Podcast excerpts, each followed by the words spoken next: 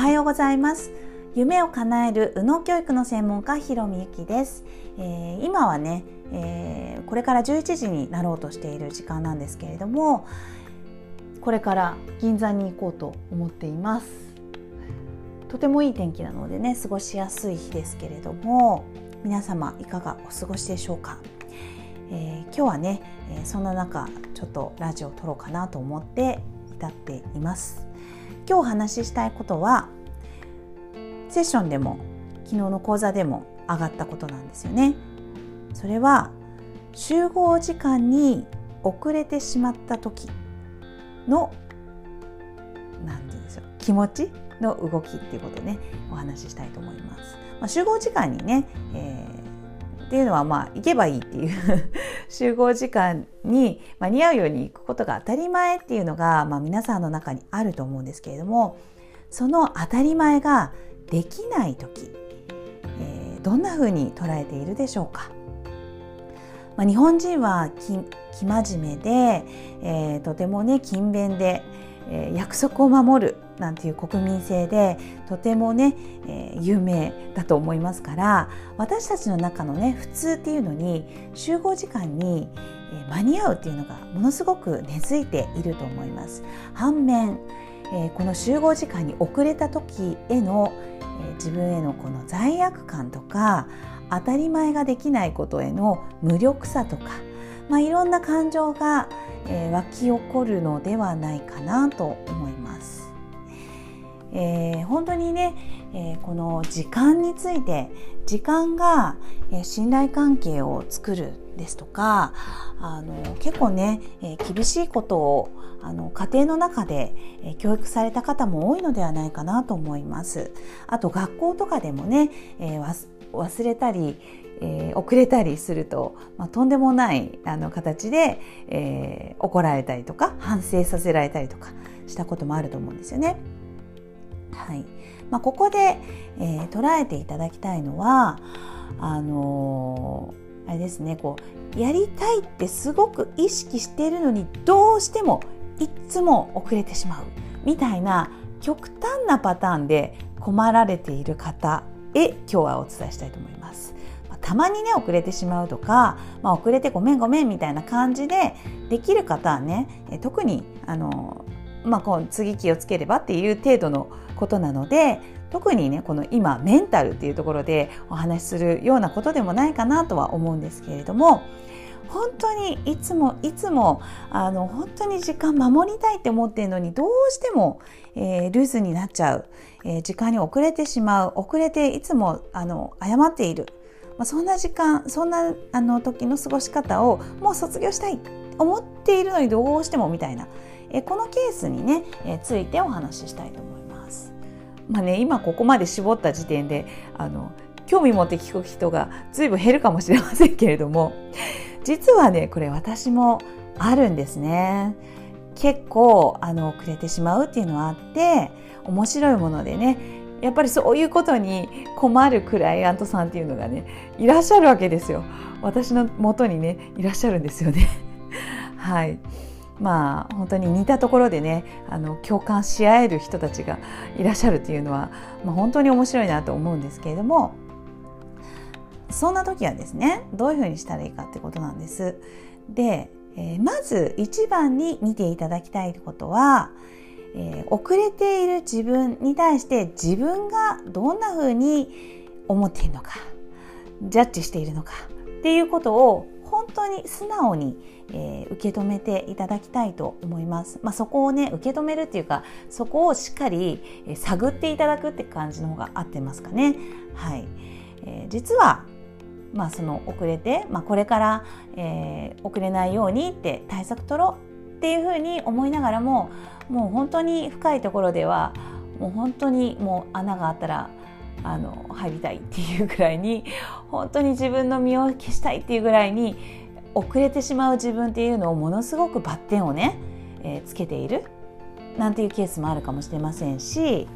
えー、そうやって遅れるっていうことをするたんびにあの時に言われたあの言葉をあの人にああいうふうに言われた言葉を何回もこう深いところでリフレインしているとかね、まあ、要は傷ついているわけですよ。まあ、そういうことがもしあれば何かあったかなっていうふうに思い出していただきたいんですね。思い出すことによって今まで見なかったことにしている、まあ、ポジティブにポジティブにって考えているあなたのその上からねかぶせているその気持ちによって下にあった本当の本音っていうのが見えてこなくなっているはずなんですけれどもそこを見てあげると非常に楽になったりしますそれだけで、はいまあ、見てないってことが非常に問題なんですよね。まあ、それでね、えー、楽になるケースもありますし、まあ、そこが見れてないから何も変わらないっていうケースもあったりします。まあ、そういうことをね私のセッションでもあの一緒に見に行ったりするわけですけれども、まあね、これね見に行くってね、まあ、あの頭で考えればとてもあのなんだろう簡単なことなんですけれどもやっぱり見たくないから今まで見なかったっていうぐらい私たちの中でこう見ないこと自分の嫌な部分を見ないことによってのメリットっていうのを自分で感じているっていうことが結構あるんですね。はい、だからなかなかあのそのままのあの本音の素直な自分というところにたどり着けないっていうケースがありますがまあねこれね見てあげたらなんてことないっていうことがよくありますのでね、えー、ぜひ気軽に私のところに LINE でつぶやいていただいたりですとか、まあ、個人セッションで直接お話ししたりという機会もあのできますので、えー、ちょっと考えてみてください。はい。あまずはね。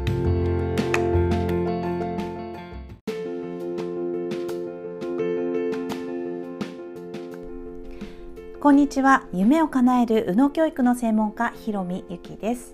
えー、今日はね、えー、月末ということで来月から11月になります。そして土曜日ですけれども、えー、皆様いかがお過ごしでしたでしょうか、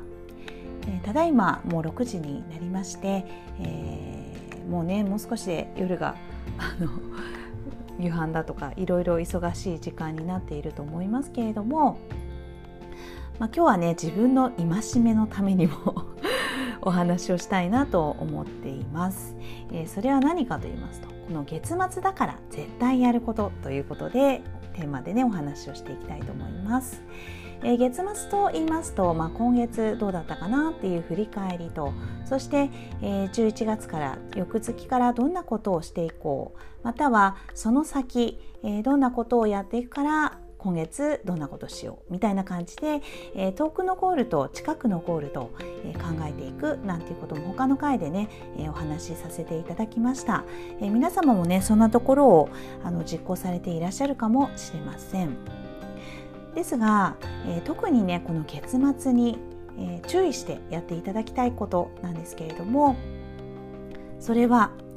今月できたことに目を向けるということなんですね。まあ、できたことって言いましてもあのすごい素晴らしいことがねできたとかっていうことじゃなくてもこんな風に、えー、自分が楽しいことやりたいことっていうものを、えー、実行できたとかあとはね、まあ、やりたいことじゃなかったとしても、えー、誰かのあの手伝いをこんな風にできたとかっていうように、え必ずね、え自分のあの目標以下だったとしてもできていることっていうのはたくさんあるはずです。はい、えー、本当にだらだら過ごしたとしてもねそれも自分のために何かを選んで、えー、できたというふうに捉えてみてくださいね。そうすると、えー、できたことたくさんあったはずです。計画の前に自分褒めの振り返りというものをしていただきたいと思います。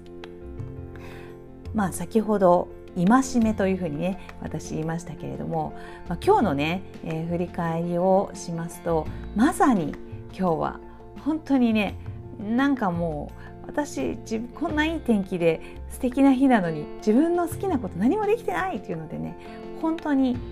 怒ってたんですね。というのもなんか洗濯物とかもあの天気がいいから頑張ってやったんですけれどもまあ、そしたらそれに追われてしまったりですとか。あとね、えーまあ、息子はサッカーに長男はサッカーに行ってで次男と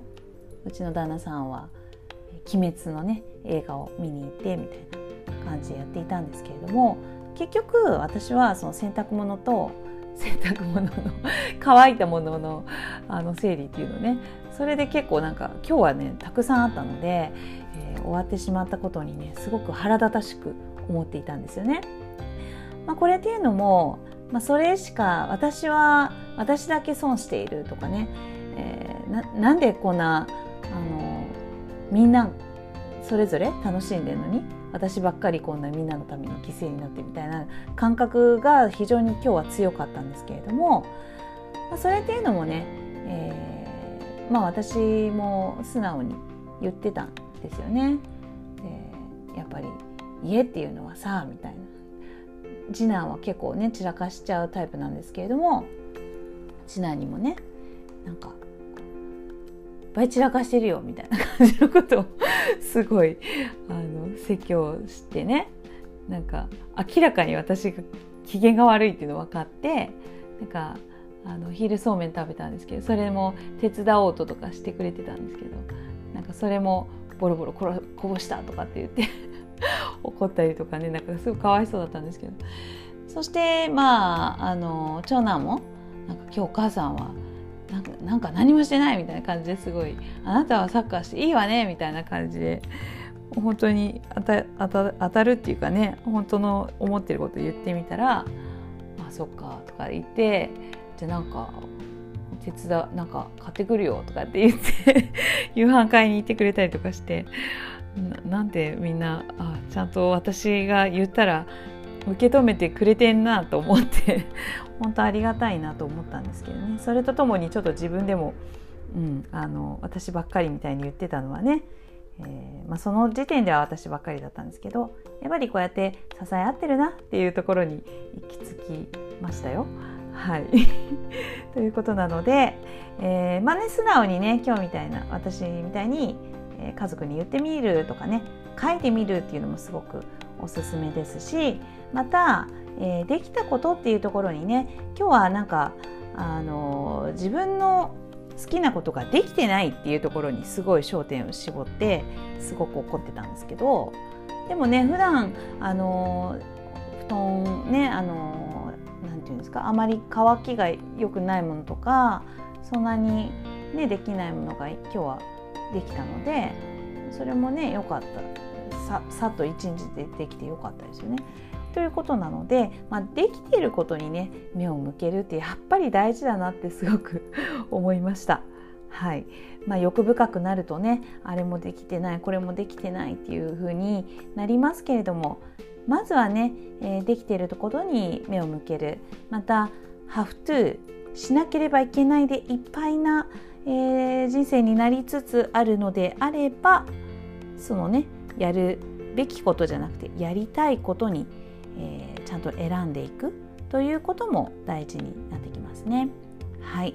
えー、いかがでしたでしょうか、えー、皆さんもね、えやるべきことやりたいこと両方あのせめぎ合いながら頑張っていると思いますがママ業一緒にね頑張ってやっていきましょう